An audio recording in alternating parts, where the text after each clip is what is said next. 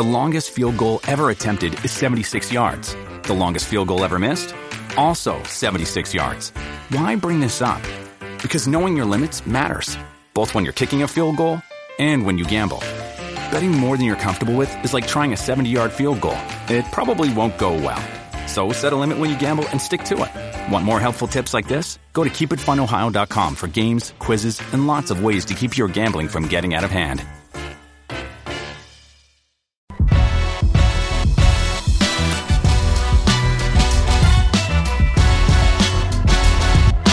Coffee and Cream on Hail Varsity Radio with Andrew Rogers and Damon Benning.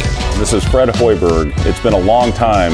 The last time we saw you guys was December 10th against Purdue when you were unbelievable. No real live practice to get ready for this one, so we'll see how the legs are for the Wildcats. Look at Tominaga driving to the rim to start things off. That's the scary thing about a zone is you're in an area not with a man. Ooh, Denim Dawson a little frustration taken out of the rim. Um, we didn't come out with the right mindset tonight. Um, you know, like I said, we lacked the, the energy we needed. Welcome to Omaha. Our CBS Sports Network triple header continues with Big East action between St. John's and Creighton. Alexander the lob and Kalkbrenner the finish. And that'll do it. Blue Jays put 104 on the board tonight, and they roll over St. John's. You, you, you never know what you're going to get after an eight-day break. Uh, I thought our preparation was really good, especially our scout team. Uh, the look that they gave us, in particular on Monday, uh, I think opened our eyes to what we were going to see with, with St. John's, and I thought our preparation yesterday was better, um, and that was indicative of the way we played today. Coffee and cream in the morning on Hail Varsity Radio, powered by Currency. He's Damon Benning. I'm Andrew Rogers. Happy to have you with us on this Thursday morning, live from the H&H Chevrolet stage at Hail Varsity Club, 590 ESPN Omaha, 1480 ESPN Lincoln. We're live on Twitter. We're live on YouTube. And I'd like to say good morning to kick things off here because it was a good morning for Creighton fans out there. If you were a Husker fan attending the game at Pinnacle Bank Arena last night, that one was a tough one to swallow, tough one to watch. Yeah, two different two different discussions. I think for a couple different reasons. I guess are we starting with Creighton? Let's we'll start, start, with Creighton. Let's start with Creighton because they did put a Ben Franklin on the Johnnies last second night. time this year. Yeah, Coach Anderson. Just I don't. It's an interesting team, right? You think they're going to be good. You, I think, some folks in college basketball want the Johnnies to be good. I, they're just not defensively, they're supposed to be good. Yeah, and Creighton has Creighton's done a number on them, uh, and continues to kind of do so. I think just their ability to get any sort of looks they want to, whenever they want to. Then they got into transition, and you let that team get rolling, and it gets circusy. We saw it last night. It was like trick shot central, and were they ever going to defend Kalkbrenner on no, the lob? I mean, it's just weird. I I don't know if that's a team that likes to always to ice ball screens and just couldn't figure out drop coverage or what, but I mean, you let Creighton shoot 57%, 37% behind the arc. They were they went to the foul line 21 times. It's just too good of an Talk offense. confidence. I, I mean, that's I I didn't recognize what was going on, but after the layoff, you have to be encouraged, and this is the stretch that I look I, to. I don't even recognize with three of those, three of the three out of the four of these next four at mm-hmm. home. Creighton has a chance to get a little more cushion for the pushing, while the rest of the Big East still tries to figure it out. In particular, I mean, maybe UConn isn't very good. Where did I, they go? I, I, still think it's their backcourt. I, I just they just can't find consistency with the guard play. Xavier jumped all over them, uh, and really didn't look back. I know UConn made the late rally, but I mean Xavier basically would they start out nine nothing, mm-hmm. something 13, something like I that. I mean it was yeah. something like that, and you know they trailed the or they were ahead the entire game. So I guess maybe you look at at Marquette. They have they seem to have Creighton's number right now. Offensively, their efficiency is, is the best in the country. Uh, you know, you look at the metrics. You know, Creighton handled Providence. You're not going to expect much, or do you? Villanova's not very good. Uh, I think health is an issue for them. I just, I mean, who's next? I You mean, know- do you like? Do you trust Seton Hall? No, I don't. I don't trust Seton Hall. I don't trust Providence. Creighton. Providence can't score enough, I don't think, for Creighton. I'll tell you what, too. Uh, Creighton is in a great spot. We talked to John Fanta on Tuesday, and he said, buy in now before Creighton Yeah. gets going again. Why did he say that? Well, it's because based on what he was seeing with the total outlook of the Big East, Creighton was the second or third best team, but they're not resting in that position right now. Don't be shocked if Greg McDermott wins his Big East championship this year. He thought long and hard about that too, didn't he? He says, "I have a gut feeling that even though I think we kind of arrived, or he arrived at, he felt like Marquette was probably the best team in the Big East, right? Mm-hmm. And you've I- been and- saying that for a month. Well, I don't know about best. Don't give me that credit. I'd like to take it. I just felt like they looked like they had the ingredients to be really good. I think if we went back and looked at your tweet, it insinuated something completely different. I mean, maybe Take credit for it. I, I, because I don't know if I thought that real time. Like, gosh, are they going to be the best? I just was like, man, they're pretty good. Like, they just have a lot. Mm-hmm. they, weren't just getting ha- credit either at that they time. just have because they had the same guys back. Right, they're doing it in an unconventional manner. The story, uh, and I wanted to see if we could go back and post it because with the heart out, I think we lost the back end of the Marquette story that that John Fanta was talking about with Shaka Smart. Just going back to development, putting together his staff, hiring a G League guy, just the whole story. The you know the retreat that they went on, where Shaka Smart said ninety percent of the discussion was led by the players, which I think is is kind of how you have to do it. I mean, I, most coaches will tell you the good teams are player player led. yeah, the ones that you sit back and relax. Yeah, it's the, the the less coaching of culture you have to do, and the more football or basketball or you know whatever it is sport that you're coaching. Let the- them coach themselves, and the- you guide them the, to the, the better off your team's going to be. the right lane. So I I just look at the way that they're playing, and you know they still have to come. They they still have uh, the the you know the last third of the Big East season to play, but Creighton's just got a stretch on their schedule where I I think they can make some hay, and it will remind people of what they fell in Mm-hmm. love with in the preseason. Now, and in Maui. yeah, I mean, this is a team. This is what that game reminded me of. This team in Maui, the performance in Maui, where all five guys contributed and scored, where their experience outweighed everything else on the floor. And let's not forget, once the Maui trip was concluded and Kalkbrenner went out with sickness, mm-hmm. that's when it kind of spiraled downhill. But now, as we're starting to pick back up in Big East play, you remember that big guy down low that can not only score but can guard. Hey, and he only missed one field goal last night, right? And that's how it works with them. So they had three bench guys that got into double digits in terms of minutes played King, Farabello, and Shereef Mitchell. Uh, I think 13, 17, and 11, respectively, in terms of minutes. Can you do that? And if you have to win three games in whatever it's going to be, five days, assuming they're going to get a, a quality seed. But this is, I think this is the stretch on the schedule, and I get it, I get it, I get it, I get it. Coach speak, coach speak. But it's real, one game at a time. One- Because you stub your toe in one of these next three, then all of a sudden it's like, uh, we just can't, we just can't catch momentum. I mean, I think you had to go four and zero, especially like I said, with three of them at home. Uh, they may just be getting started. Balanced scoring, good ball control, solid defense, scoring. which all led to that word I used just about two minutes ago confidence. Mm-hmm. They are a confident group right now. After an eight day break, sometimes you wonder if, if a team will come out flat. And this team had no inkling of doing that. Now, St. John's hung around early on in this basketball game, but Creighton had their way with this team. Offensive board after offensive board, contesting without fouling on defense. That is a crucial point to add because that is that is one of the best parts to Creighton's game, in my opinion. Now you did allow 11 offensive rebounds with 11 second chance points. Okay. I mean, are you if we're going to get we're going to get really nit- critical. nit- nitpicky, I, but I think you're okay with St. John's shooting 46%.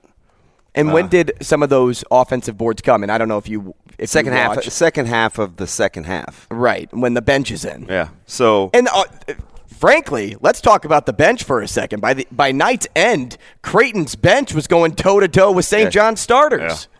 Which uh, it's what I was saying. You got three three guys that came off the bench, got to double digits in, in minutes. Can you build on that? Because I think you're I think you're gonna you have. We've seen enough now, right? You're convinced that you need more than just the five. I mean, I go depth is kind of only overrated unless you get into foul trouble. but I just think you, I just think you need another punch or 2 coming uh, coming off the bench, and, and and we'll see what happens. Overrated in games, underrated in practice. Nonetheless, Creighton. And Mason Miller got to double digits too. He got to 11 minutes. And how about Th- That's um, four. How That's- about Yates? That's that's well, he's kind of been creeping in, right? Remember during the, sh- the the kind of the lull, and everybody was like, "Wow, Mac is is pushing the Yates button." Right, Four minutes. he played four minutes, and he cashed three threes. uh, uh, uh, efficient, efficient. Hey, they leave you hungry for more. Speaking of hungry, let's get to our poll question today, halfway through this segment, and then we'll talk a little Nebraska basketball. Out of the four, if you were door dashing fast food to a college basketball game, what's your craving?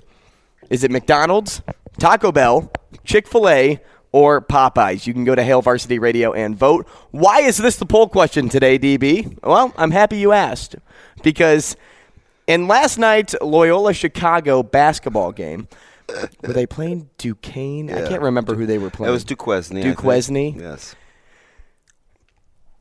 Onto the floor comes an Uber Eats I didn't driver. see this real time.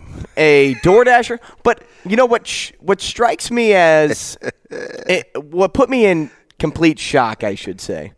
Does he It's- appear to not know that a game was going on? Well, not only that, but so you you DoorDash to the game, right? Whoever DoorDash, DoorDash to the game. Mm-hmm. Yeah, this guy has to get into the game. Yeah. So do you have to buy a ticket? Like, do you have to like go to the go to the ticket window, get a five dollar Yeah, ticket? I can't imagine he's doing that. But you how do you get in? and then how do you get court side? Yeah. Like, how do you get onto the wa- walked on the onto floor. the tunnel? Yeah. Where did you come from? Like, you can't just go down the bleachers, Think security's getting a talking to? right? And, and and nobody stops you.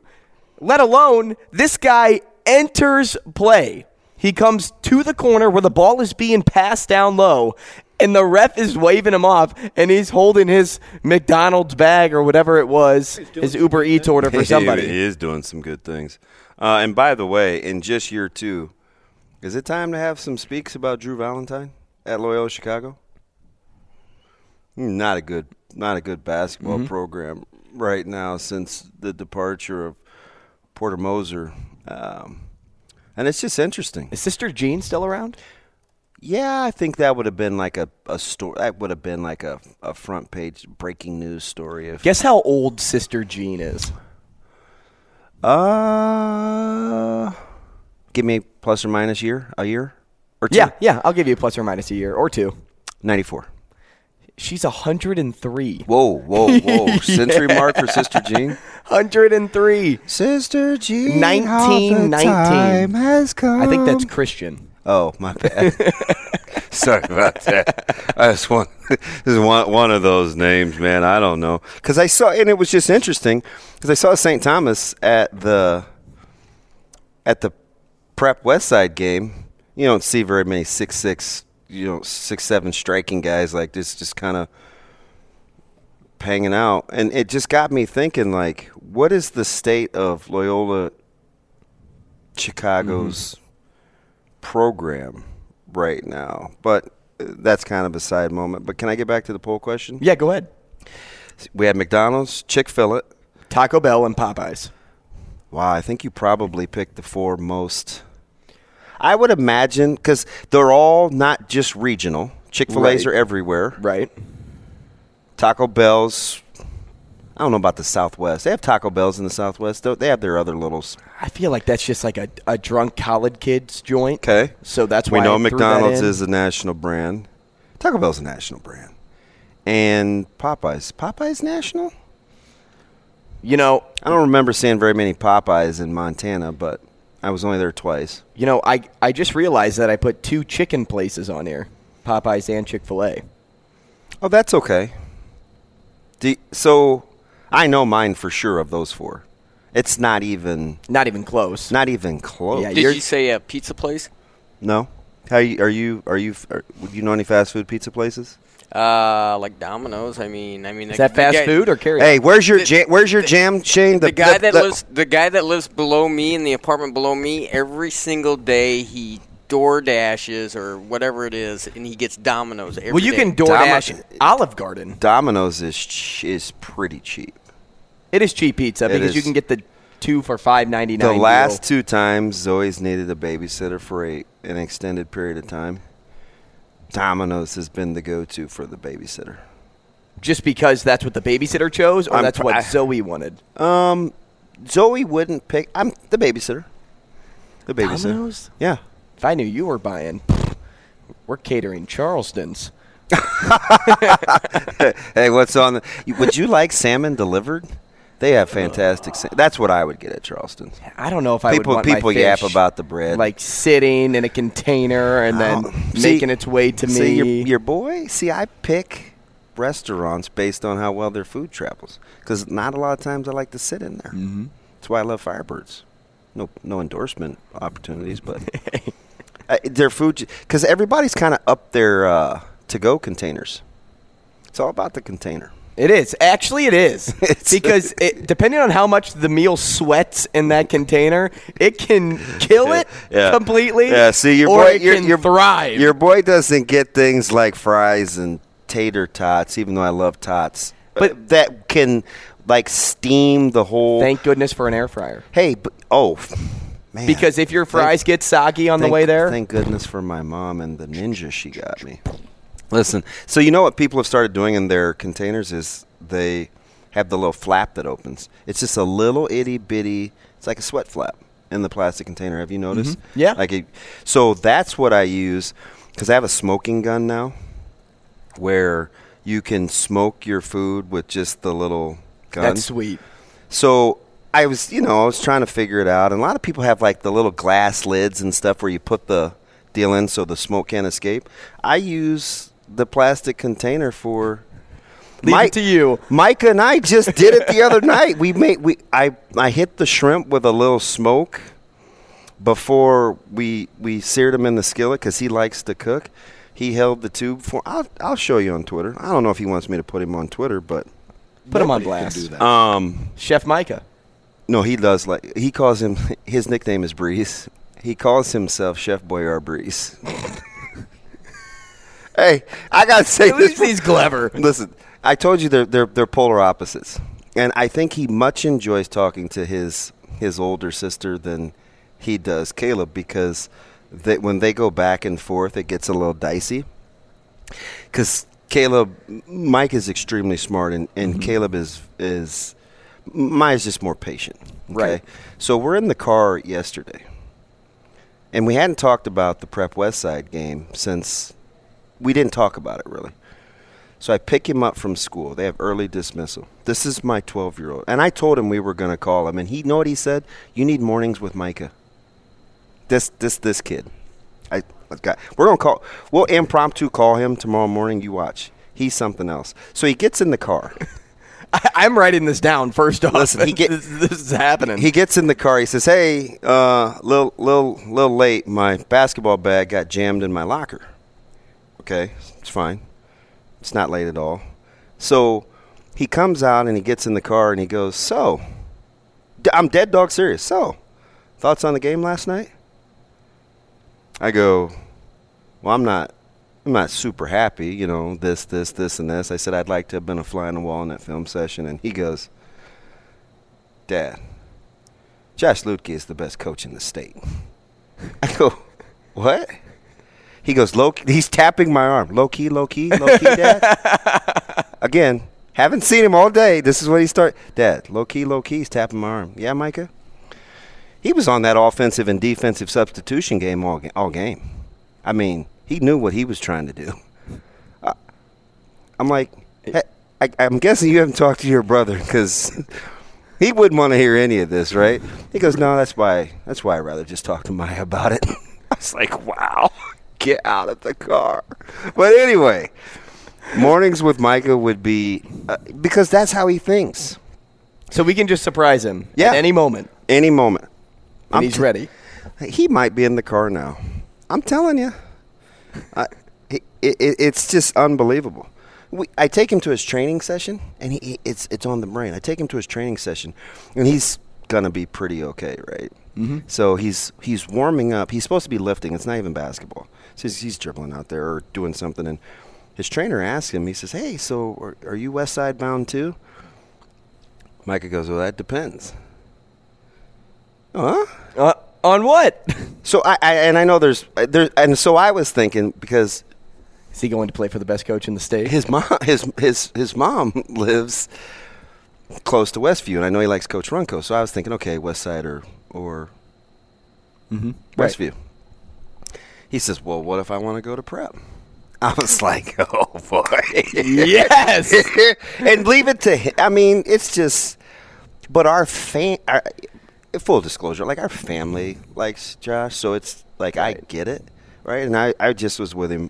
Well, I wasn't with him. He was with his staff. I saw him out on Friday night, but certainly not going to be the prep recruitment hour. But I, I just that's just how he thinks. We are we we didn't argue. We got into it last night about because we were talking about Larry Bird. I told you he's a big Larry Bird guy. He Googled his stats. And I said, you know, he only, I just was telling Andrew, he only played, God is my witness, What, 10 full seasons was 10 it? full seasons. He goes, yeah, and 30% of those he was an MVP. And you're like, oh! I'm like, this little dude is something else. I like, unbelievable. like, he knows. And I told you yesterday, I Mm-hmm. was like, how about going back to back to back with MVPs? Right? His stats, because we were talking about Hall of Fame stats Right. and why baseball is so staunch on metrics when other sports don't seem to be near as numbers driven. right. Right? I mean, Lynn Swann and Lynn Swann was in. It took Art Monk 88 years, right? I mean, it's like Art Monk has significantly better stats. Lynn Swann got in first, right? Signature moments, whatever. And Art Monk, uh, he was the NFL all-time leading receiver for quite a while before Jerry Rice yeah, just just weird, right? Just and Steve Largent. just weird. We'll try to get into more of that later on. sorry, sorry in- Nebraska basketball. I in apologize. the show. I just it's just what I'm dealing with. Right. Which I love. I mean, eh, frankly, if we- He's he's very sports savvy. We'll, we'll touch on Nebraska basketball in the next segment. We'll also touch on a, a let's just say By a the way, I'm debate, taking I'm taking Popeyes. a debate going on Twitter regarding Husker football and the situation that they're in prior to the season. Is it one thing or is the or is it the other? If you've been following it along on Twitter, we'll touch on that. And it started amongst school. It's it started with uh, a guy that I follow on Twitter. He's a fan. Jim in Minnesota was going back and forth with Scott Dochterman. Then Sip has his kind of deal, and he calls it a reset. Then all of a sudden, it's like, and I normally don't interject. I try not to interject myself, but it's such a fascinating discussion because at the end of the day, I mean, and we'll get into well, it. and it's but- great to, because perspectives go one way, and it matters on how you another. view the upcoming Right. season.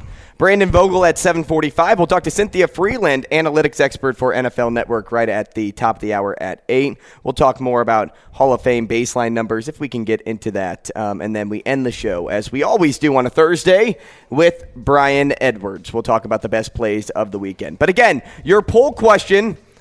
If you're door dashing to a college basketball game, what fast food are you craving? Is it McDonald's, Taco Bell, Chick fil A, Popeyes? We'll get to those results at the end of the show. Coming up next, we'll talk reset or rebuild and a little Nebraska basketball. What is the position of Nebraska football right now? What do you think? Give us a call, 888 638 4876. That's next.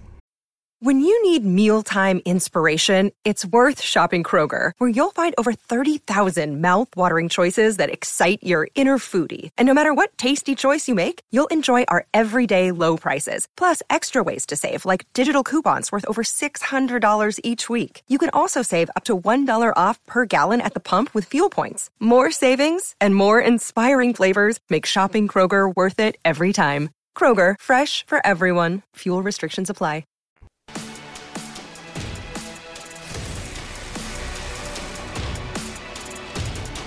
Coffee and Cream with Rogers and Benning on Hail Varsity Radio.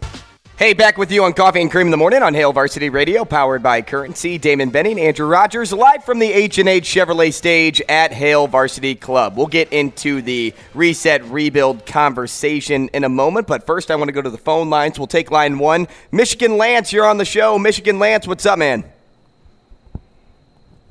How you doing, Lance? Lance, going, going. Shane, get your guy. get your guy, man. I thought he was there. He said he'd be ready. Lance, you with us? All right, let's go to line two. Let's take. Let, We'll take line two, Shaner. Out of breath, Brian with us on the show. Brian, welcome to the show. Brian, what's up, man? who's running? Are we the- sure we're potted up? Shane, who's guys? who's running the phones? That's weird. Help us out here, Shane. Uh, because they're both still there, right? Well, Brian is. Well, what happened to Michigan Lance? Did he drop? Try to call back? I don't know. Shane, Shane's All talking. right, we'll, we'll change gears. oh, here here come the phones. I don't know if anybody can hear those in the background. Shane, we ready to go with B? varsity. Hell Varsity Radio. Varsity Radio. Hell Varsity Radio's amateur hour. I mean, sometimes it's technical difficulties. Hey, you know what?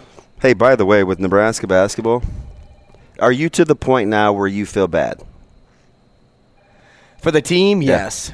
I, I just think that they were hit with unfortunate circumstances, and I know every team has to battle through adversity, and I don't want to um, take that away from teams that do still find a way to have great success when things don't go their way. But in Nebraska's case, they had five guys on the regular. Those were the five guys that you relied on each and every game. Then when you lose one, it's easy to replace, right? They can play the filling game with Keisei. They can play the filling game with players that come off the bench. But now you're down two, and you're down your two best defenders to add to that. They're just they kind of got hit hit by a car, um, and, and I, I don't know if they can get picked back up or not. You want dueling fan perspectives? Go. Last night I tweeted out, you know, I'm, I'm obviously following along on television and I'm looking at stats broadcast because stat broadcast gives you real time numbers and I can get in depth, right? Mm-hmm. So I tweet, I just tweeted out, just kind of innocuous. I was like, yeah, the halftime stats on the surface look not too bad, right? Not as bad as the last three minutes or four minutes of that Until you look went. away from the box score. Yeah, and I so then I looked at the six to one offensive rebounds, and it yielded fourteen to two second chance points. Right, like that. That's a lot. Right. And so on Twitter, past your bedtime, he's funny. Uh, he goes, not more, not many more wins in store at this point. I tweeted back. I said that would be a shame because it wouldn't be indicative of the job that I think he's done. That's my opinion because I think Coach Hoiberg's done a fantastic job. He says, agreed. Missing two starters allows other teams to do whatever it needs to neutralize Walker, and then there's no way, and you can keep up for 40 minutes relying on others to make shots. So, Redcast Rob, right? One of our guys? Yeah, one of our guys comes back in and says, I get the injuries are part of it, but come on. People have to be running out of excuses at some point, right? It's year four. Past your bedtime. He says, if you're really watching and know basketball, you'd understand that kind of the low blow shot, right? Passive aggressive. Hey, you're a ding dong, you don't get it. Even though Redcast Rob is, is, is pretty in tune. He said, this is just par for NU Hoops fans. Just keep those popcorn lines short. okay. Redcast How long Rob- is this thread? that's not too long because I just the point that I want to make is he says I'm really watching, and I do understand that doesn't mean that fans don't deserve better. This program's ability to maintain me- mediocrity is the most impressive part of the program, which is you have to be able to understand both those vantage points, Right. right? Sure. Right, because the diehard and past your bedtime is what I would call.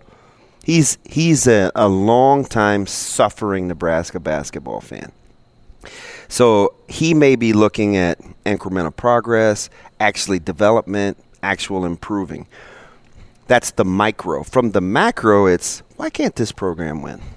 Right? Just because you because at some point you just you turn you tune out into what the actual real reasons may be and just know that for whatever the reason in in X amount of years of, of having a basketball program you have yet to win a postseason a March game, Mm-hmm. right? So it's like I won't say NCAA tournament game, right? Not NIT or CBI or CBA or CBT or A game. Any a couple A of those don't even exist, exist season. anymore. Right. And CBA never existed unless you're talking about collective bargaining agreement. I just Are we that. not? No. Well, I, so I just it's just weird how the sports are viewed through such different prisms. Mm-hmm. Right? Because meanwhile, in football, at the same time, you're having rebuild versus reload arguments. Basketball, it's, hey, we're getting better.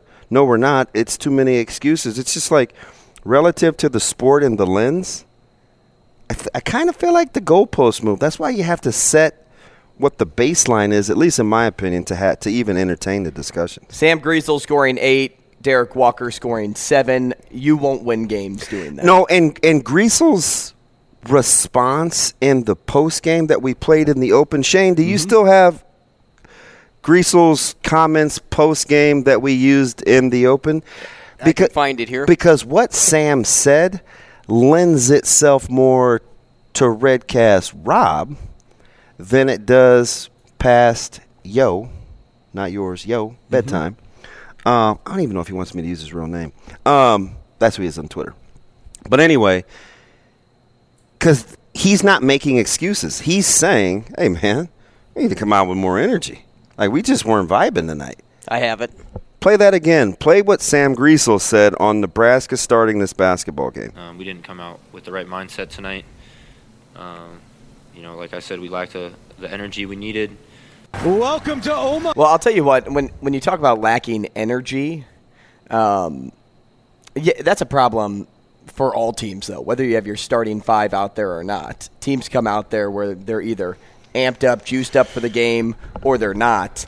This team can't afford any sort of mistake at this point in the season. They're they're at a time to where they've competed in games and won games that people did not expect them to win, and they're still on the bubble of being a team that could compete in the Big Ten tournament, right? Could be a team that gets and plays deep into March, but they don't have the legs right now for either of those. At things. what point last night were you thinking this is fool's gold? They took the lead at 25-22. Well, then I knew proceeded Keisei to was let going to cool. He wasn't going to keep hitting shots. Yeah. Yeah. And he was the only one Hey, hitting my, shots. My guy too, he DM'd me. I, I felt like he had just he'd hit a three, and and my guy goes, "Hey, looks like we got good Keisei Keisei tonight." I was like, ah, "Give it a sec, right?" Like it's it's hard for him to, to I think maintain in spurts, and that's right when he took the kind of the flailing shot in the corner. Mhm. I think he's trying to draw the foul. And then it was all downhill from there. And all of a sudden you look up and it's 32 25. You're like, wait, the 10 0 run? three after three after three. And I'll tell you, you know, with Tominaga, if he didn't shoot the ball as well as he did, this team would have been down 40. Can I, let me just ask you something. Why is why does why does Nebraska basketball always have those guys that are having or asked to do more than they normally would in other programs? Isn't Outside- that outside- isn't that weird? is I don't weird to think expect you to have a patented Right. answer, but it just seems like guys get exposed Mm-hmm. having to be on the floor for so long when they wouldn't be at, at other places. Right. And it's not just a Keisei thing, but I'm just saying it's like it just seems year after year. Now, and let's not act like he didn't go uh, nine to seventeen either. right? I'd say in other programs too, other players aren't they, they aren't relied on as much to do that. Yeah. It seems like at Nebraska, if you are on this team, you you play into your strength, and Keisei's strength is shooting the basketball. He's a scorer. So normally, if you don't pay attention to the box score, would you take Nebraska shooting 47% from the floor? Yes. You'd take them shooting 36% from three Yes. too. Mm-hmm. It's just it's defensively it just wasn't there. Plus, when you look at Northwestern, Ty Berry going off was kind of like Tominaga going off. Yeah. But then Nebraska doesn't have another person to go off to match Northwestern. and That's they the problem. They right forced 15 turnovers. And I think nine were live ball, but you committed 16. So that's why I think the the, the exchange that I was seeing between Nebraska, like I was kind of, and I try not. I was accused once, like 15 years ago, of being milk toast, and I was like, "Yeah, that's never happening again. I'm having strong opinions. I'm not going to be a waffler." Uh, totally kidding, but I can see both sides of the discussion. Right, right, because Coach Hoiberg has coached and earned better than than the record, but at some point you are what your record says you are, and he's not going to make excuses, which could be the segue for what we'd want to get into with rebuilds versus resets versus rules of engagement because he's not going to make excuses either. But he coined the phrase AR. That that soft stuff, the rebuild, that was last year. We'll get into that more at the eight o'clock hour. We apologize for not doing that, but we went down a rabbit hole of Nebraska basketball. Brian couldn't get to you. I apologize there as well, but we have Brandon Vogel next. With Kizik Hands Free Shoes, motion sounds something like this. Kizik helps you experience the magic of motion. With over 200 patents and easy on, easy off technology, you'll never have to touch your shoes again. There are hundreds of styles and colors, plus a squish like nothing you've ever felt. For a limited time, get a free pair of socks with your first order at kizik.com/socks.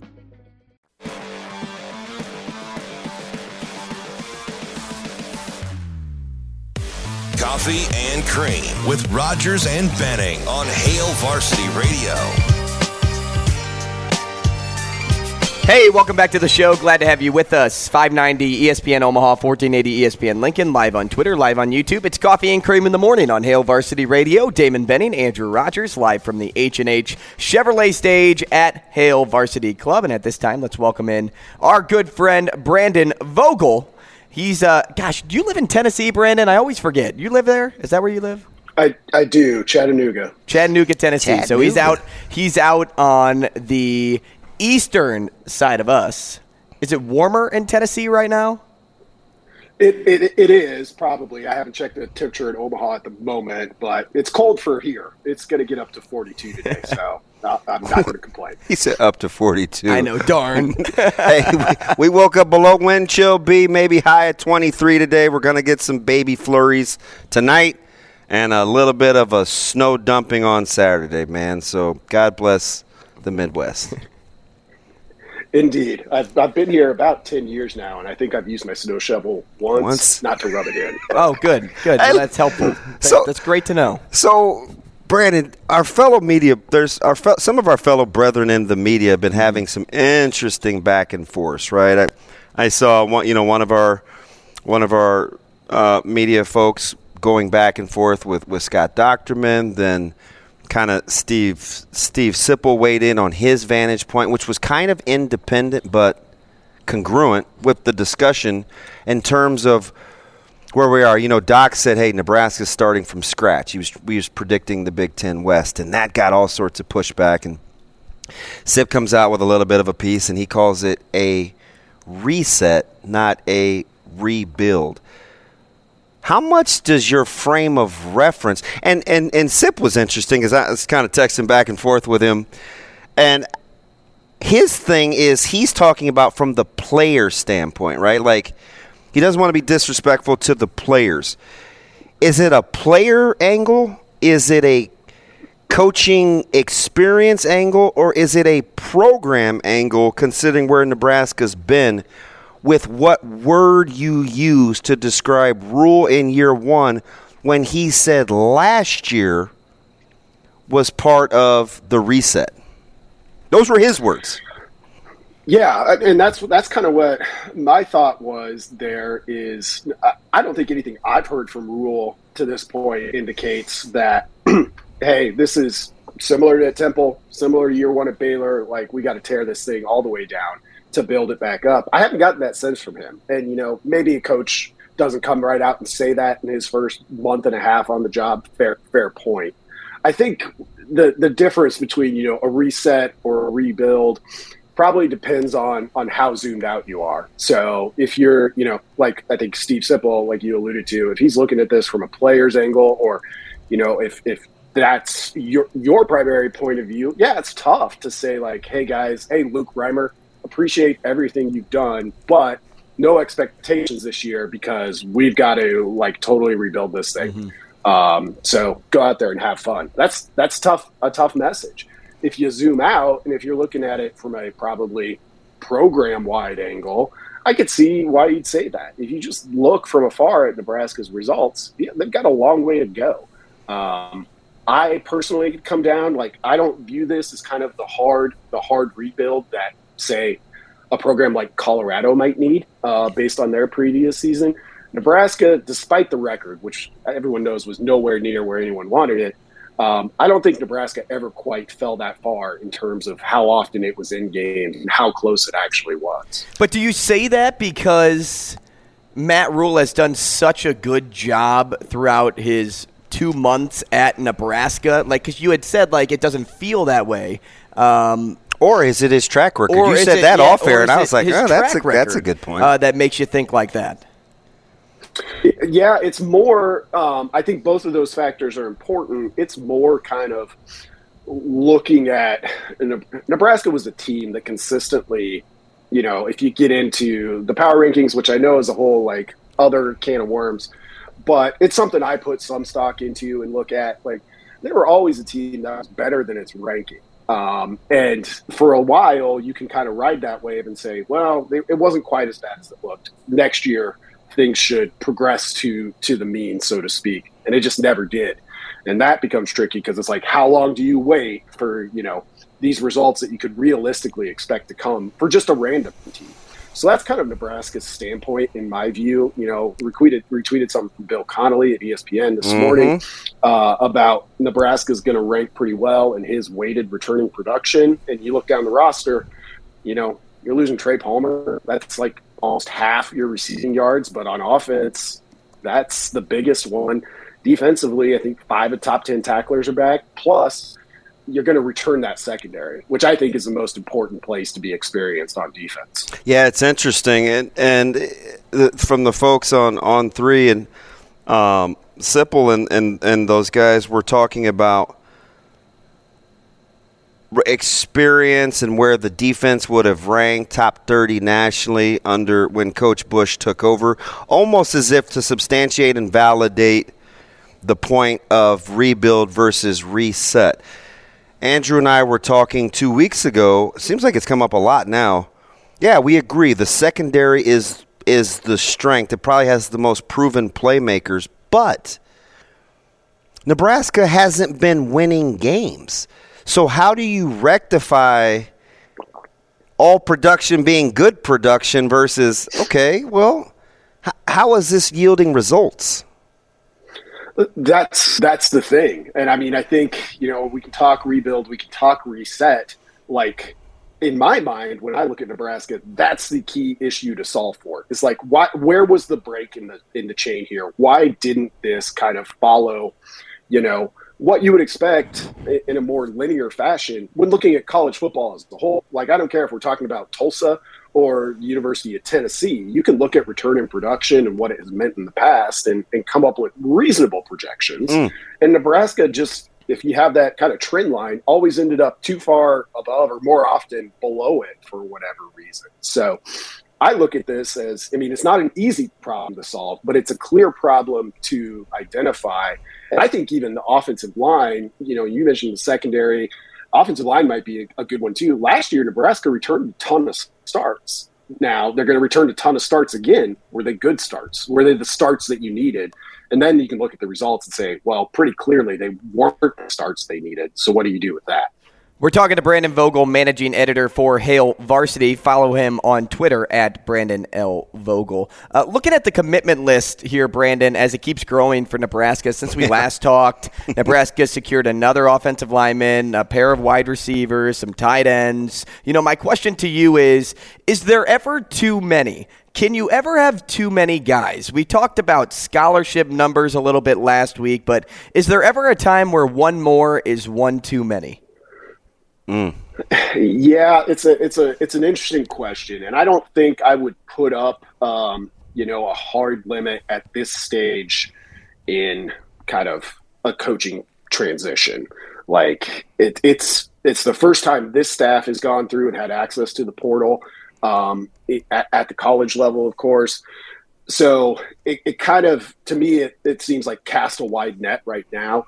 I do think it comes down. I think as we get further along in this this new regime at Nebraska, roster size is an interesting discussion. Um, you know, Nebraska is always right around 150, which is the most in the Big Ten when you factor in walk in walk on. And I do think you know we can think back to Nebraska in the past and understand the advantage that that that had in a kind of different phase of of the game. Now, I, how big do you have to get before it becomes hard to devote the individual attention you need? And also, individual attention, I think, is something that's really important to Matt Rhule. So that's something I'll be interested to see as we we continue on. Yeah, it's interesting too because yeah, I just look at like the scholarship distributions kind of as it sits, and in my head, you know, I could say, "Up, I could see three wide receivers leaving. I could see two linebackers mm-hmm. leaving. I mm-hmm. could see three DBs leaving. Like I can kind of in my head make some educated guesses because don't you get the sense no functional quality programs to my knowledge have made a living with NIL and keeping guys on scholarship. I don't even think that's on the table. Number 1, it's a bad business because it's not the NIL model. And number two, coaches don't want to man- manage extreme numbers. Nebraska will get to the number. I think we're fretting over nothing. Yeah, I think so too. I you know, Nebraska to this point has had, I think, surprisingly few departures in, in the transfer portal, or at least less than I expected given a coaching transition. That said, I think when the May window opens, you'll see a little bit closer to to what might be typical. You know, it's interesting. You brought it up and kind of framed it in a in a good way. I think with NIL and the transfer portal as kind of the two new things available to to college football players. I, I think you're right. Like the evidence of a player being like, "Well, I'm not playing, but I'm going to stay here because the NIL is really good." It isn't there. So, of those two things, NIL or the ability to transfer and start again, which is carrying more weight. I think at this point you have to say it's still playing time. It's still a chance to get on the field. Vogel, we appreciate your time, man. Thanks so much for joining the show this morning. We'll talk again next week. Sounds good, guys. Thanks. Thanks, B. That's Brandon Vogel, managing editor for Hail Varsity. Follow him on Twitter at Brandon L. Vogel. You know something I thought about when we were just talking about a bunch of these uh, commitments? What's that, Drew? And, and, and you were talking about how, you know, you never know if you could lose three receivers here or there. How do you leave an everlasting impression – on players to keep them there? Like, how is Matt Rhule going about all of these recruiting talks and making you feel as a recruit, put yourself in the recruit's shoes, on knowing that you're going to be at Nebraska for four years? Uh, well, I, I can only tell you what I've heard him say and, and kind of how they're they've impacted our house. Mm-hmm. We need you. We want you. This is where we see you. It's an integral part of where we want to be. You fit in like this. Is it the same thing with everybody, or is it well, always if, different? If you're authentic, I think it is. Now, the words may change, but the message does not. Cynthia Frelund up next. We're talking NFL right here on Coffee and Cream.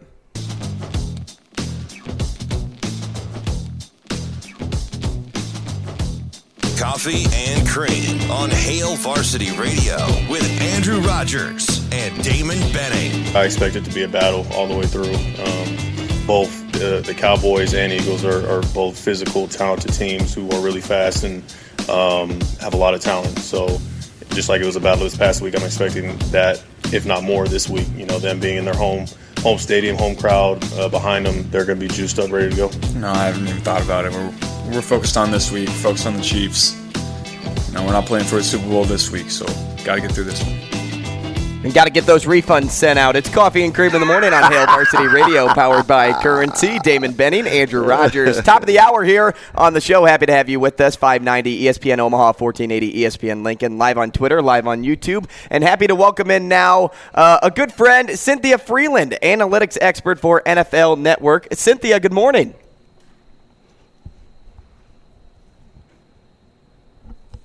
Uh oh.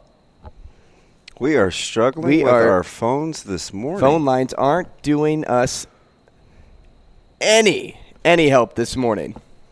Oh, that's tough. I want to talk to the architect of game theory. She is outstanding. She is so into stats. It, it, it makes me. It's like a kid in a candy store. Yeah, and the the reason it interests me, and I was just watching, you know, because that's my network of choice because they specialize in just that sport as opposed to some other networks, and it it's it's counterintuitive to kind of how I've always looked at sports Mm-hmm. as a competitor and a and a coach. Now I know analytics has crept into coaching the last ten years quite a bit, but it's the most reluctant sport I think, in my opinion, to embrace analytics. Well, and you know, it's great to have that perspective because for me, I never played the sport, so I always looked at the sport from a stat-driven angle, and so because of that, I like projections more than I more than I can understand. Maybe what is actually happening, right? I, I, I use the stats to predict versus rather letting real time things uh, tell the story, if that makes sense. And you know what's interesting too is how about how general managers and and presidents and head coaches now try to have this symbiotic relationship based on who embraces it. You see it all the time in baseball. Right, the guys that like to fill out the lineup card based on, fi- like Jim Leyland and analytics. Can you imagine? No. Jim Leyland is the guy that once cussed out Barry Mm-hmm. Bonds at Pirates spring training and said, This is his team. Can you imagine Jim Freeland getting a general manager? Leyland. Le- did I say Leyland? You said Freeland for Cynthia. Oh, Jim Leyland turning and burning his cigarettes, embracing analytics in the front baseball office to set his lineups. There's no way. So somewhere where those those worlds collide, I th- I think as I watch it in sports, we've seen it dominate basketball. No more long twos, right? How efficient do you have to be in your two point pull up game to off? How how good do you have to be with Booker and DeMar DeRozan and and Kawhi Leonard to offset either layups or threes, right? Like that's it's tough, and we we see it in analytics all the time with with other sports. Football. Now, where do we see it? The Nick Sirianni's, the Brandon Staley's, going for it. The Buffalo Bills. It's like they're they're playing the analytics game. There's a reason we've seen more two point conversions in the last five years. So we weren't able to get Cynthia via the phone, but I'm told that we have Cynthia through StreamYard. Shaner, she loaded up, ready to go? In a second here. Okay, great. So we'll get her there. Um, so we, we will still be able to talk football with you. Um, and then a little bit later on in this segment, we're going to go back to that reset, rebuild, what we were just talking about with Brandon Vogel, because I I think I have a point that maybe Quaker like. May, I, I may be. Are you Puritan Quaker? Like what? Like what? I where, may, where are we I may going be with resting this? in the middle, and I, I Oh, don't. you're I a- don't lead one you're way. waffler. We've got her here. We've Okay. got her. She's in. She won't be on video, but uh, totally okay. fine. That's great. Cynthia, good morning. Can you hear us? Can you hear us, Cynthia? We're gonna pot her up, I think, here in a minute. It is potted up. How did we just talk to Brandon in Nashville? And not get Cynthia now. Wow, it mu- I think Shane knows that I'm curious to have this analytics in the NFL discussion. I'm curious.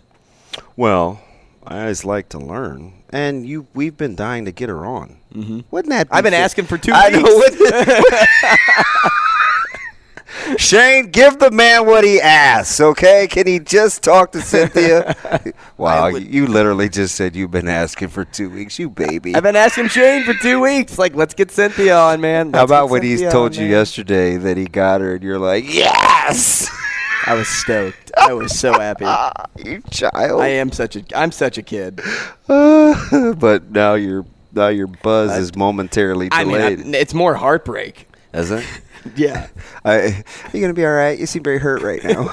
Oh, I, I think we're just gonna have to pass today till we get you know Take- things fi- figured out? Yeah. Come on, Oh. Shane. Oh, come- how'd we how'd we get B Vogues? that I don't know because he was on video. Is that did that change it? I don't know. I mean, where's Sasha Durkin when you need her? Oh, man, like that one. That was a low blow. Okay, we got to recalibrate. We got to. Yeah, We got to. let's- let's tie it back all together. We, got to refocus. Um, Rebu- rebuild as a Puritan and a Quaker. We need to rebuild this show right now, or do we reset it? I'm on my Uh, steel cut. All right, try her once more. Oh, all right. We're trying again, Cynthia. once more. I can hear you now. Yeah, let's all go. right. Let's go. Game changer. hey, thanks for joining us, Cynthia. Absolutely. How are you guys doing? I appreciate the patience. That's the thing. Yeah, How that's about that? Thank you. Thank uh, you. We're good. We're good. And hey, you know, being as stat driven as you are, because I want to get right into this now. It's been teasing me. It's been hanging over me. Two weeks, Cynthia. um, being as stat driven as you are, um, I'd like to start with your projections. You know, the teams out of the AFC give you the most confidence to win it all, but I think even more surprising is seeing the Eagles hold up the rear out of the four remaining teams. What gives you that inclination? It's really interesting. I was a little surprised about that too when I was looking at everything as it, you know, I I put them the it's it's very unbiased model, so I put the information in and that's what came out. But it is a very close game between the Niners and the Eagles. So when I'm looking at the Eagles and their specific team, and they have been the best at like fourth down decisions, Jalen Hurts is the best against zone defense, etc. But there's a couple of areas where they like if, if things get off the rails for example like you know like if you need your running backs to pick up a blitz or something happens and you're playing from behind they're not as well equipped as some of the other teams so if things don't go well if that if that read option doesn't work if you know uh, if the run game stops being effective for their offense we haven't really seen them dig themselves out of a lot of holes which means there's a bit of uncertainty there which could be good but also could be bad Yeah, I'm curious. I- gotta. I want to back up. Whether I'm watching game theory or um, the projections, I hear you say things like putting in numbers. Coach for a long time, played even longer, and when I hear analytics in the NFL, I think of the major sports. It's been the last to really embrace analytics. Now we've seen this new age of the McVays and the Shanahans and uh, the McDermotts and the Siriannis, folks that really have kind of embraced analytics. Why do you think the NFL was kind? I, maybe slow is not the word. Why was there such reluctance and such a data-driven deal to embrace analytics?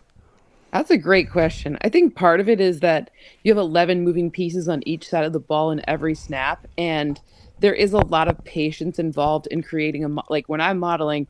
I have to ask former players and coaches to vet what I'm doing so that you know you don't want the machine to tell you everything. You want it to be programmed in a way that's what what would a human do. You just want it to be faster. You don't want it to be different. You know what I'm saying? Like Yeah. you're not trying to take the element out of it. You just and you know when you're coaching you watch what four weeks of film prior to a game. Well this way you can watch every single time that you know uh jalen hurts is you know faced a what looked like cover two ahead of the snap but rotated to single high after you know whatever. You can you can watch that. You can catalog that extremely quickly whereas that would have taken you a day before now it takes you like three seconds right so the reality is, is it just took a lot of patience to get there and there's so many moving pieces on every snap that it's just so hard to get to All right, so Andrew and I got in a knockdown, not a knockdown drag out, a very good discussion on Monday I over. I think we kind of ended on the same side. We were talking about this Burrow versus Mahomes thing, Mahomes' health, the four in a row, and I said, at the end of the day, why do I like the Chiefs? Well, I'm going to take Andy Reid, the due diligence that I think will happen in this with game planning, and a healthy Mahomes a healthier Mahomes at home that's actually got a legitimate chip on his shoulder ex- versus the manufactured chips like mm-hmm. we sometimes hear from Chiefs fans. Mm-hmm. Is that smart to factor that in, or should I just be like, would you be like, hey, DB, keep your emotions out of it? I understand. This is what the data says. Because it seems to me I want to lean towards intangibles. Is that what gets us in trouble? Um, I mean, it depends, right? You know, we always overcorrect, right? Last week, I think about it with this Bengals O line. Last week, we're like, they're they're toast. There's three O linemen gone, and the Bills are just gonna, you know, the, the Bills are just to kill them and blah, blah, blah, blah, blah, right? And then now it's like, oh, they don't even need their starting O lineman. They're t- like, so we get, we go too far. The pendulum swings too far. So your emotions should be in it. You just have to be mindful of like how far you swing each way. So you're not overcorrecting or overreacting, but the emotions are part of it for sure. And I think off, like what you have to look at is, the data does suggest like Patrick Mahomes from a clean pocket has thrown for the most yards and touchdowns this season. And by the way, he's had a clean pocket more often this season than any in in, in the history of his game so far. So yeah, Andy mm. Reid crafting an offense that make the, the problem is when your emotions also say, "Hey, I remember." My mind thinks about Patrick Mahomes scrambling, dropping back, doing horizontal throws that somehow make it to the end zone. But you have to remember that that's like once or twice a, a game for him. But you know, he, there's a lot of other throws in that game that are are more higher probability throws. We're talking to Cynthia Frelund, analytics expert for NFL Network. Toss her a follow on Twitter at C Frelund. Cynthia, uh, let's take a look at the NFC here because the 49ers, to me, have the best defense remaining uh, out of any team left. Now, the Eagles are up there too. So the NFC, is really set up for a good defensive matchup here.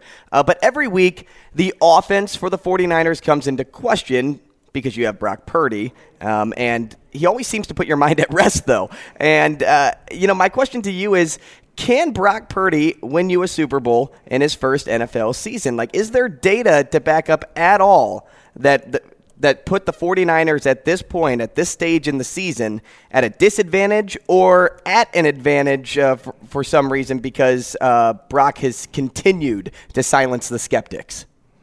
It's funny because you know you start you talked about that defense and you're absolutely right and like Fred Warner should needs like a we need more we need to talk about him more. But he's, he's, he's, he's, the best player. He's the best defensive player on that team. I don't think Bosa's great. I love the the havoc, the splash. Give me Fred Warner and his versatility. Yeah.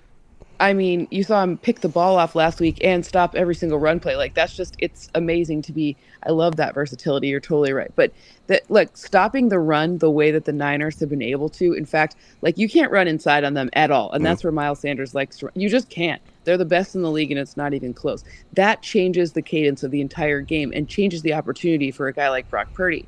So when you're looking at Brock Purdy and what he's done, it's really like you talk about Andy Reid. You should talk about Kyle Shanahan mm-hmm. here as well and all of those weapons. I mean, the the running backs, they have like three of the top yards after contact and yards after catch guys in the entire league on one team. And like they they're the first team in NFL history with like five players to average over 5 yards per rush every time they touch the ball and they touched at least 40 times. Like this is a ridiculously stacked team. And then when you see things like last week, the the Cowboys were a tricky defense to start for Brock Purdy. It didn't start off super pretty.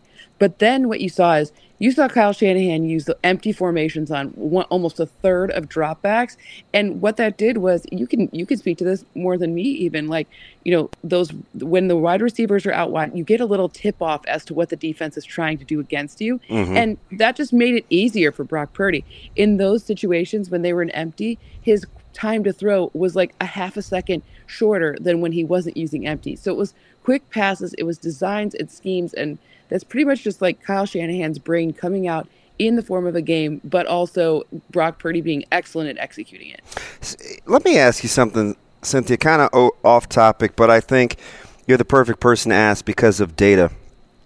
I, I keep looking at you know EPA and, and drop back and turnovers, and I'm looking at two quarterbacks that have been killed the last couple of days in the media. Dak Prescott and Josh Allen. And I look at their numbers side by side in QBR, and you could maybe say advantage Dak in terms of games played. Why do we view those two quarterbacks in such different lights?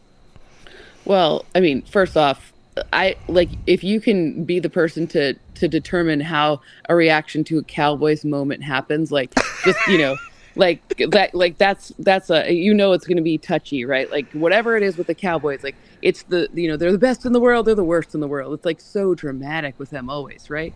So that's the first part. But I, look both Dak and Josh Allen had these monster expectations heading into the season. Josh Allen was the you know odds on favorite to be the league MVP prior to the season starting And you know, they everyone's like, well, Brian Daboll's now in you know New York. What's going to happen with Ken Dorsey and blah blah blah. And you you know you got that splashy uh, video of Ken Dorsey like beating the crap out of his Microsoft Surface tablet, like when they were you know whatever. so you just there was a lot of moments throughout the season where you know you just saw these two and and of course the quarterback always takes the majority of the responsibility and both quarterbacks have committed too many turnovers and there's just no two ways about it. The bills o line isn't as good as as as maybe they thought ahead of the season. And Dak you know he he threw some uncharacteristic interceptions. Some weren't his fault but some were confusing. And you just can't do that when you're in these high profile situations. Cynthia, I'll get you out of here on this. As we look uh, maybe more future here than immediate. There's a lot of NFL coaching jobs open right now. Based on what you're seeing and uh, what your models provide, who do you project will be the first team to make a hire? Ooh, that's a great question. I think it's the I think it's going to be the Denver Broncos. We saw yesterday. I have no idea. Just so you know, this is this is my this is tea leaves. Like because yesterday they finally said goodbye to their to the interim head coach. Right. That would lead me to believe that they're they're further along with their decision making process than others. But that's not the job I would take. The best job, in my opinion, if you want to win football games, I think you should take the Panthers job then, because in reality, the the NFC South is the one where you could potentially get some W's, whereas like the AFC West seems like a total nightmare. Thank you, Cynthia. We appreciate your time, uh, and hopefully we can talk again soon. Sorry for the mix-up. A- absolutely. No, hey, Thank you know, so much. We, got it. We stayed at. We stayed at it. We're good. Thank you. We went deep into the football game and we still won. Oh man. We got it. Appreciate you. day. Thank you, You too. too. Thanks for having me. For sure. That's Cynthia Frelund, again, analytics expert for NFL Network. And uh, toss her a follow on Twitter. I'll She's say it again. she's at fantastic. C Frelund. Smart. Like, Uh, yeah. she, she is super, super smart. All, all that being said, give me the Chiefs. How about, too, her saying at the end that the Panthers, if you want to win right But away. I told, I said that Uh-huh. to you, right. Remember when we, we kept talking about all the jobs? I said, why wouldn't you? The Why Panthers. wouldn't you want the Panthers? They were Everybody climbing. talks about the Colts.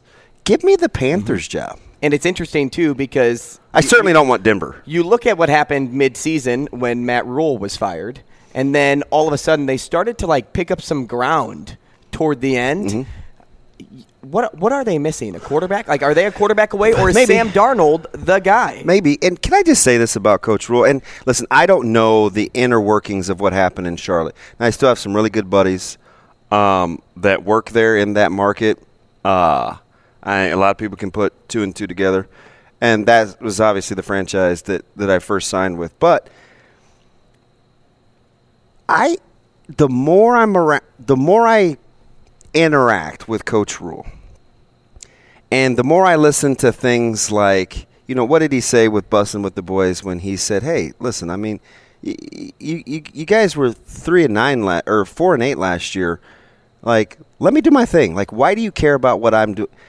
The more I hear things like that, and I and I glean into his personality, I think, was the NFL a, ever a really good fit for what his mm-hmm. strengths are? No.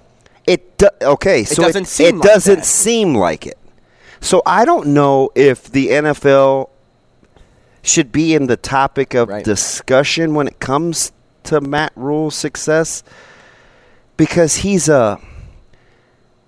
I, I just don't know if the NFL is built for a guy that is that number one confident in his own abilities that is relational in terms of a developer player and kind of wants to do his own thing I, I just don't think when I think about those things, like that's not how an You NFL about- works. you talk about coaching, um, and especially in college basketball, like players driving the team. Um, in college football, I would actually say it, it could be on the other end of how like a coach actually needs to insert his presence more Mhm. because you're dealing with more personnel. Meanwhile, in the NFL, it's a different look because all of these guys have been there, done that. They know what it takes day in and day out. That's their job. Not to Yeah. say college football isn't a job for these kids because it is. It's treated like a job. If if you went to college, you're either a student worker and you work at the local Wendy's, or if you're a player, uh, you you play football and like you go to practice two a days. You know, you go and and. Uh, have study halls with your teammates and things like that. I would almost say that it's more important to be a coach in college than it is to be a coach in the NFL. Now, maybe when it draw, drawing up plays and things like that, that's different. But when we talk player relationships, that's why Matt Rhule's strength fits in college.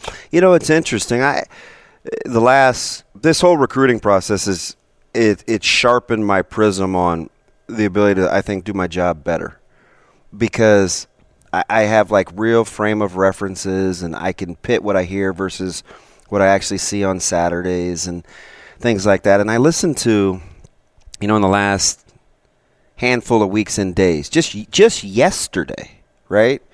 Colorado, Vanderbilt, Iowa, Minnesota, uh, Oklahoma was the day before, and and so I'm I'm listening, and we're you know questions are being asked, and the recruiting process is going on. Nebraska sounds a lot closer to Minnesota and Iowa than they do, let's say, Colorado and Oklahoma, who, you know, Venables is familiar with Oklahoma, but still only going to be in the second year of putting that program together. Colorado, the most vastly different of the bunch. And, and boy, he's fantastic, right? Former Chadron guy and, and, and knows, I think, the area well. But listening to, like, the blueprints and kind of where programs are, I see why people are confident why they want to drink the Kool Aid with Coach Rhule because I'm telling you, he sounds a lot closer to you know Rossi and, and Collins and Coach Fleck, you know Coach Wood, you know LeVar Woods, in terms of experience and this is what we do, this is who we are, this is what we're projecting, then some programs that are kind of trying to still either turn the corner or just getting started, which is weird because he's only been here two and a half months, but he has the experience that precedes him right. that you hear come through his staff. It, it's I'm blown away by some of these things that I've been here. It's just like I I, I mean I, put it this way. I know why Kansas State wins. I know why they mm-hmm. win. I hear why they win, and I pit what I hear versus what what what I see, and I'm like, and it's little stuff. It's little stuff, and I'm like, you know what? There's longevity in that. We'll talk reset rebuild next, but you said something there that sparked some interest in my brain, and I'm going to save that segment for tomorrow. Um, and it's all about how you, you talked about how Coach Rhule kind of has it all laid out, and some programs don't feel like they do. And it makes me think about what's going on in other coaches' minds when they talk to recruits. So we'll do that tomorrow, but reset rebuild next. Hey, back with you on Coffee and Cream in the Morning on Hail Varsity Radio, powered by Currency. 590 AM ESPN Omaha, Omaha, excuse me, 1480 ESPN Lincoln. We're live on TikTok right now for those of you joining us there. We're also live on Twitter and YouTube. And uh, Travis, thanks for letting us know that you can hear everything. We actually knew that. We're just making sure we can test for our next guest in order that we can get Brian Edwards on. So. Hey, Shane, real quick. What's up? I know we sometimes when we have to record and it goes out. Why does that have to go out over the stream? Um, well, because it's it's because we're in StreamYard, right? Yeah, and it's the way it's like through the board. It's uh, it's going through the. Uh, it's like that at the other place mm. too. Yeah, I mean, and he's got to be able to hear us, and we wanted to be able to hear him. Yeah. And to do that, it, it needed to be simulated like we were on the air. And as we did that, we simulated like it was on the air, but we weren't. But it went over the stream. Yeah, right? I got you. So it worked. I'll be, I'll be and they just get a little bit more of us during in the stream during the commercial break. Islands in the stream. That is what we are. Good song. I actually know that song. I know like maybe three percent of the songs. That well, that's sing. because it's old and Anglo, so you'd be good at that. Uh, but, but Cynthia sounded pretty good, didn't she? She did. She like sounded audio great. wise, and maybe maybe maybe as we work through this, maybe this will be something that we do you know, moving forward. One of my one of my favorites um, in the high school coaching ranks. T texts me and he goes, "Can you imagine if we had had analytics in high school?" And in my head, I was like, "You'd be a kid in a candy store and you'd probably still be coaching." You think I can remember numbers and stats? Try talking to this guy. Ridiculous. hey, let's reset or maybe rebuild. Let's try and squash. How about revisit? Yeah, or revisit, right? We could revisit. Let's try to squash squash this take. Um, so Trev Albert said yesterday that Matt Rhule has far suppressed, suppressed, surpassed, excuse me, his expectations in terms of work pace. I'm sure that expectation bar wasn't set low either. Um, but then Matt Rhule also came out and said that there's a difference from taking a program to some place they've never been. This is taking a program to where they have once been. I read into both of those quotes and it makes me think is it reset? Is it rebuild? How about can it be a little bit of both? So when you talk reset, the definition of reset, DB, set again or differently. Rebuild, build again after it has been damaged or destroyed.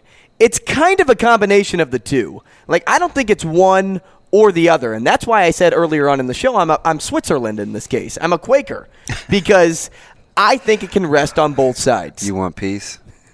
Do you, have you heard OAR? Yes. I want peace. okay. Okay. Okay. You know, there, there's a sense of legacy, though, when, Oh, when man. Matt Rhule comes to this program and knows that even when the program hits adversity, if you turn it around, like you are going to be the guy that is remembered forever. Yeah, I, I don't know. I, I I feel like I'm a little bit of a cheat code just because I think I know how the coaches think. And I remember co- even Coach Frost telling me this, and he he was on, I, he was honest. He said, you know, we can turn this around quickly, but I would have to catch lightning in a bottle. We would have to catch a few breaks, and I would have to hit on a few things. But if we want to sustain it, it's going to take time. I thought that was interesting, and in um, some pretty good self-evaluation. I've also heard Coach Rhule intimate and almost say, "Hey, listen, sure we we may be able to hit the ground running. We might, but if you want long-term sustainability." How many different ways can he say the way that he built the contract, how he likes to work, the slow burn versus the expectation level, what last year meant to his first year with this staff? He's telling you 19,000 different ways they may win next year, but it's not going to be indicative either way mm-hmm. of the trajectory of the program. I think he's saying that because I think any coach worth his salt or her salt will tell you you can turn something around in a year, but you won't know about long term sustainability for at least three. So I, I just think that that's, that's the safe way to play it. Now, the discussion is interesting because Severe and I used to talk about this all the time. And we would go back and forth. And, and I, the reason I like talking with him about it is because he's on both sides before. So sometimes I would say, we talk about returning productivity. He's big mm-hmm. into that, especially along the O line, D line. He Right. loves analytics, right? And so I, tr- you know, some we would get into this about experience, and then when it works, it's that's good experience coming back. When it doesn't work, or potentially if a team hasn't been good, it's well, do you want those guys back anyway? Right? Because it could go either way. Hey, you can assume they're going to get better, or ah, those guys weren't very good. Let's clean house anyway. Right? So we've gone back and forth with multiple case studies, right? College, pro, right? So with this particular case, I think it's fascinating when people really get passionate about, well, I'm, you know, it, it's disrespectful because if I was a player and folks are telling me it's a reset, I don't really want to hear that, right? I pr- probably pretty good. But the reality of it is, hey, listen, man, if we're four and eight or we're three and nine or Hey, man, we got to get better. Right. Because one of my lines that I like to say is, well, we haven't won with you. And Right. and we we And, let's and I think if we and I- without you. And players need to understand that. We have one with you. So, Right. yeah, I'm going to coach my way into having options, which is what I think I hear Coach Rhule saying when he says things like, I mean, with all due respect, you guys were 4 and 8 last year. Like, how are you going to tell me who I should hire and who I mm-hmm. shouldn't?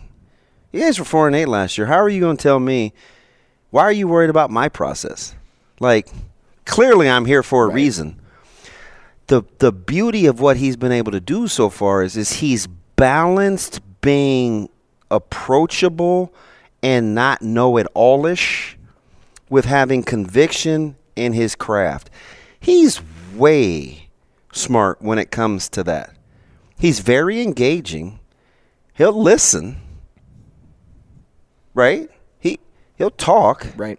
Doesn't mean he's taking it with him right? And I think the blend of that is what's endeared him, at least early on. This is without playing a snap. Endeared him early on to the fan base because he seems engaging and receptive. All the while, he's smart enough. He's a very good orator. He's smart enough to know he's still setting his own boundaries. He, all healthy relationships have boundaries. They do. Parent to child, coach to player everybody has to operate within boundaries. And when those boundaries are infringed upon, you can get chaos. Very crafty. He's setting boundaries. At the end of the day, what do you want from this program? You want to see results. Haven't we said the last couple of wins. years, Drew Down, we want it to look like football? We want it to look like football, exactly. So that's why I'm I'm kind of on the fence between both because for one, like I'm not knocking any players here, but when people talk about rebuild, that's not saying hey go, you know we're going to kick you to the curb. That's saying hey this program has been in shambles for years now. Mm-hmm. We need to rebuild the program mm-hmm. so that we can get back to the level a- a- a- and get back to this the so-called stature that you want to be at. Meanwhile, you have to reset at the same time. You have to change things up. You mentioned 3 and 9, 4 and 8. You have to do something different. No question. In order to achieve the success or the goal that you set forth. And so between both of those things, it's not saying like, "Hey, Casey Thompson, you were a you were a bad quarterback last year for this team. We can't win with you. We're going to go a different direction." Direction. It's, "Hey, what wasn't working? Let's address those issues and then let's see if we can get there together. Mm. It's not a knock on anybody. It's not you don't have to stand up for players in, in either side of this argument. You don't have to stand up for the program in either side of this argument. But what you need to do is address the issue. Let's stop beating around the bush. Let's just get there. And that's kind of Matt Rhule's mind. It's, hey, we're getting there. And whether you like it or not, we're going to get there. Mm-hmm. And so we may make friends, we may make enemies. But in both of those, in that fork in the road, it's going to come back together in the end. Yeah, I it is that is fantastic because I'm pitting it against again what I hear recruiting. Right? I, I heard a coach the other day say, Hey, listen, I'm not just gonna offer you on the phone. We're going to offer you. Come see us so I, you can look me in the eye and do it face to face. I know why that program runs. Mm-hmm. Conversely, I just heard a program yesterday say, I'm not even sure what we're going to do coverage wise yet. We haven't spent much time together as a staff. Let's talk about that tomorrow. What? But we're going to talk to Brian Edwards next.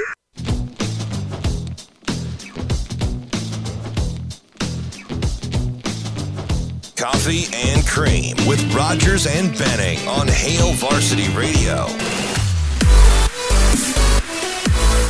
As we wind this thing down on Coffee and Cream in the Morning on Hail Varsity Radio, we'd like to thank you for joining us the entirety of the show. 1480 ESPN Lincoln, 590 AM ESPN Omaha. We're live on Twitter and YouTube, and we're also live from the H&H Chevrolet stage at Hail Varsity Club. As we changed a lot of different directions today, you could probably guess that it uh, was more of like a, a four car pileup on the road because uh, we, we went all over the place. But you know what? If any instance, any situation comes about like that, you should take your car to Dingman's. Dingman's Collision Center is your one stop shop for all your car needs. needs. They've been in the business for over 25 years here in Omaha. They're family run, family owned, and family operated. Invest in the latest technology to stay up to date with the ever evolving technology of what cars are. They work on all makes and models from Fords to Teslas. Four locations throughout the metro area, along with that standalone mechanical shop at 120th and Maple. Bring your car there. Also, give to charity because they have the Give Back program.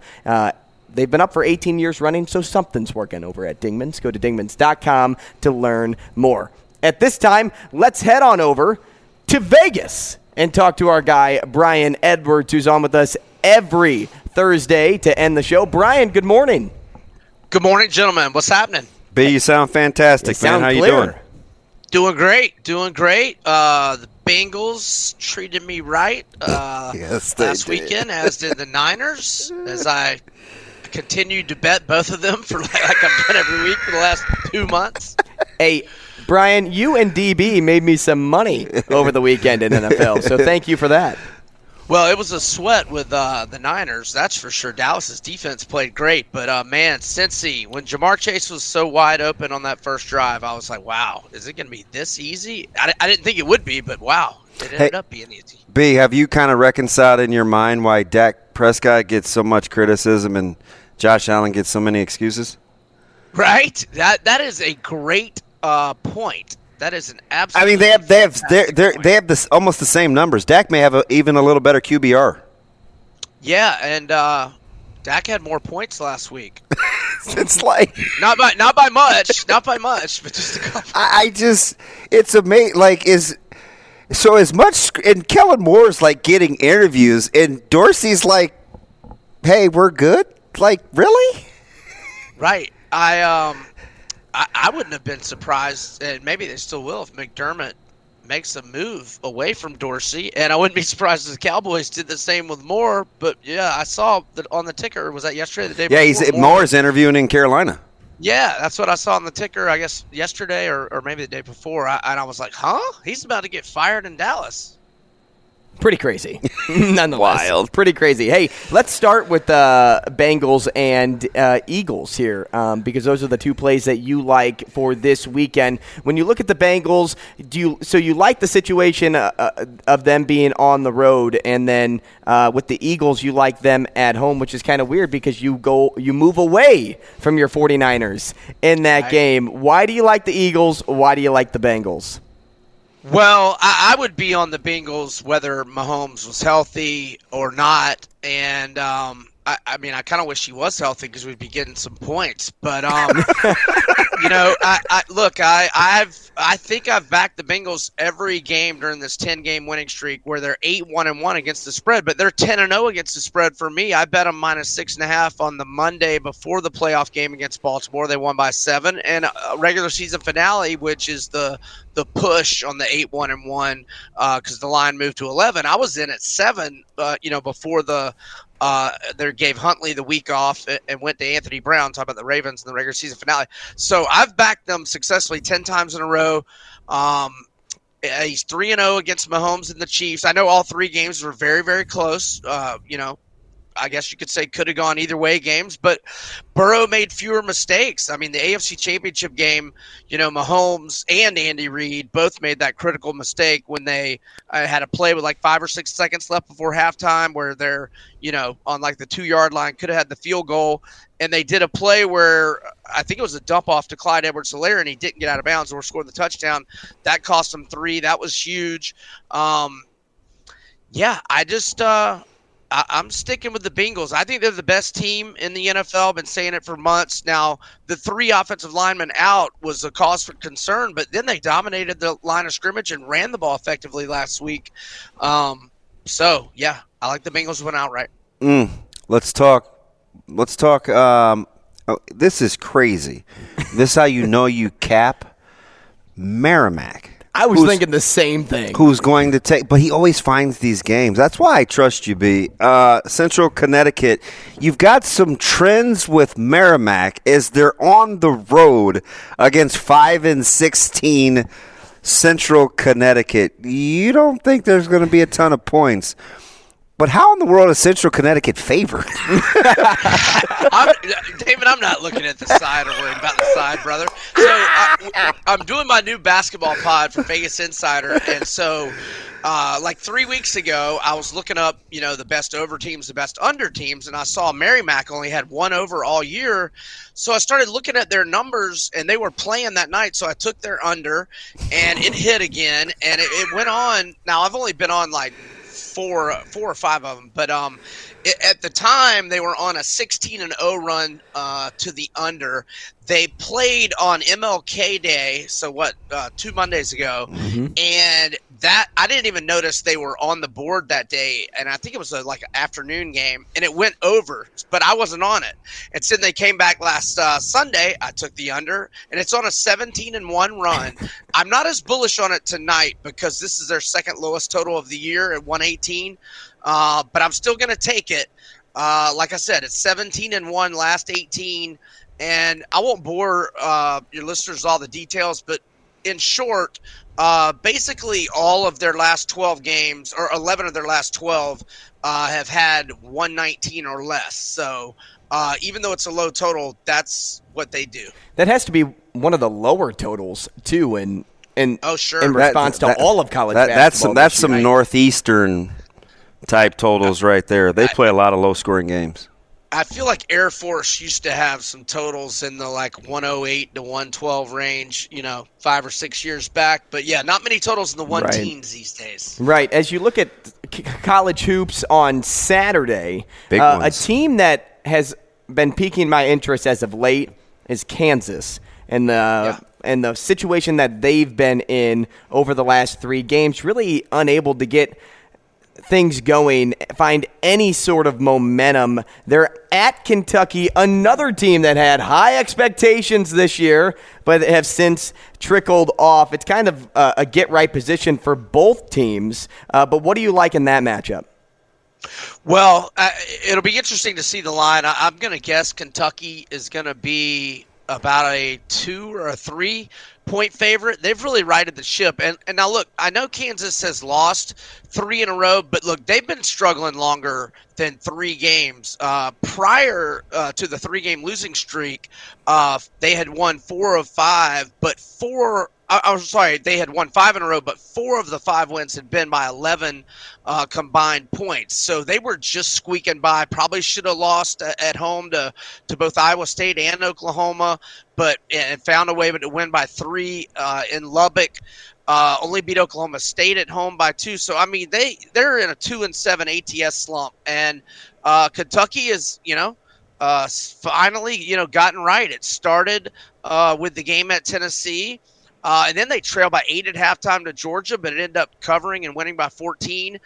A&M is on a roll. We saw what they did at Auburn last night. Kentucky rallies and beats them, and then they go into Vandy and, and win uh, convincingly a couple of nights ago. So I think Kentucky's got to be the favorite, winning four in a row, both straight up and against the spread. And um, I, you know, if Kentucky is uh, three or fewer, I might. I would lean their way. I'm not saying for sure I'll take it. You know, there's a big menu of games on Saturday.